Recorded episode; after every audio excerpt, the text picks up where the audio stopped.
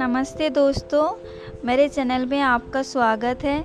मेरे चैनल का नाम है हिंदी शॉर्ट स्टोरी और इस चैनल पे आपको बहुत टाइप के छोटे छोटे कहानियाँ सुनने को मिलेंगी। कहानी शुरू करते हैं। आज की कहानी का नाम है स्कूल की दोस्ती। एक लड़का था जिसका नाम था नरेंद्र। नरेंद्र बिहार के एक छोटे से गाँव के सर्वोदय विद्यालय में पढ़ता था। दरअसल नरेंद्र के परिवार दिल्ली शहर का था, क्योंकि नरेंद्र के पिता भारतीय सेना में थे, इसलिए दो साल पहले ही उसके पिताजी का उस गांव में बदली हुई थी। नरेंद्र पढ़ाई और खेल में बहुत अच्छा था, इसलिए वो उस गांव के विद्यालय में बहुत लोकप्रिय भी था। एक दिन अचानक से उसके पिताजी की बदली पटना शहर में हो गई। दो महीने के अंदर नरेंद्र के परिवार को वो गांव छोड़कर पटना जाना पड़ रहा था।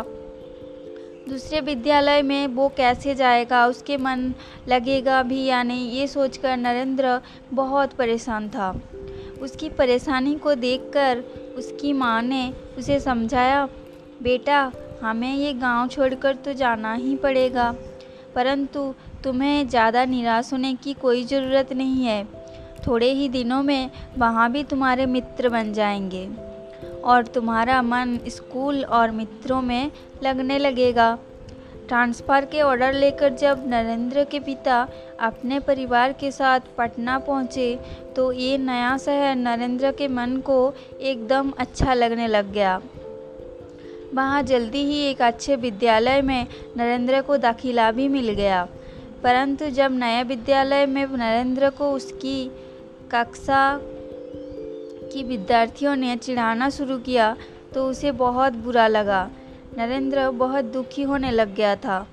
एक दिन जब उसकी माँ ने उसे खुलकर इसका कारण पूछा तो फिर नरेंद्र ने माँ से सभी बातें स्पष्ट बता दिया।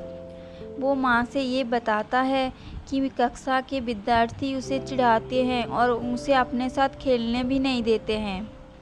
उसकी माँ ने उसे समझाया कि बेटा विद्यालय तो तुम्हें जाना ही होगा, जब बच्चे चिढ़ाएं तो तुम कुछ मत कहना और ना ही मुंह बनाना, बल्कि उनके साथ हंसने लगना और तुम बच्चों से खुद ही बात करने की कोशिश करना। उन्हें यदि पढ़ाई में कोई दिक्कत होती है तो तुम उनकी मदद भी कर देना, धीरे धीरे सब ठीक हो जाएगा। नरेंद्र माँ की बताई हुई तरकीब के अनुसार चलता गया। अब पुराने विद्यालय की ही तरह नरेंद्र इस विद्यालय में भी प्रसिद्ध होने लग गया था। अपने पढ़ाई और मेहनत के दम पर उसने अध्यापकों के बीच भी अपना पहचान बना लिया। अब सब बच्चे भी उससे मित्रता करने को आतुर थे। तो दोस्तों, हमें इस कहानी से ये सीख मिलती है कि जीवन में कोई सही निर्णय नहीं है, क्योंकि हम जो भी निर्णय लेते हैं वो नया और अप्रत्याशित होते हैं। तो दोस्तों, अगर ये वाला कहानी आपको पसंद आई है तो प्लीज़ इसको शेयर कर देना किस दूसरों के साथ, और मेरे इस चैनल को फॉलो भी करना ताकि आगे आपको और भी अच्छी अच्छी कहानी मिलती रहे। Thank you.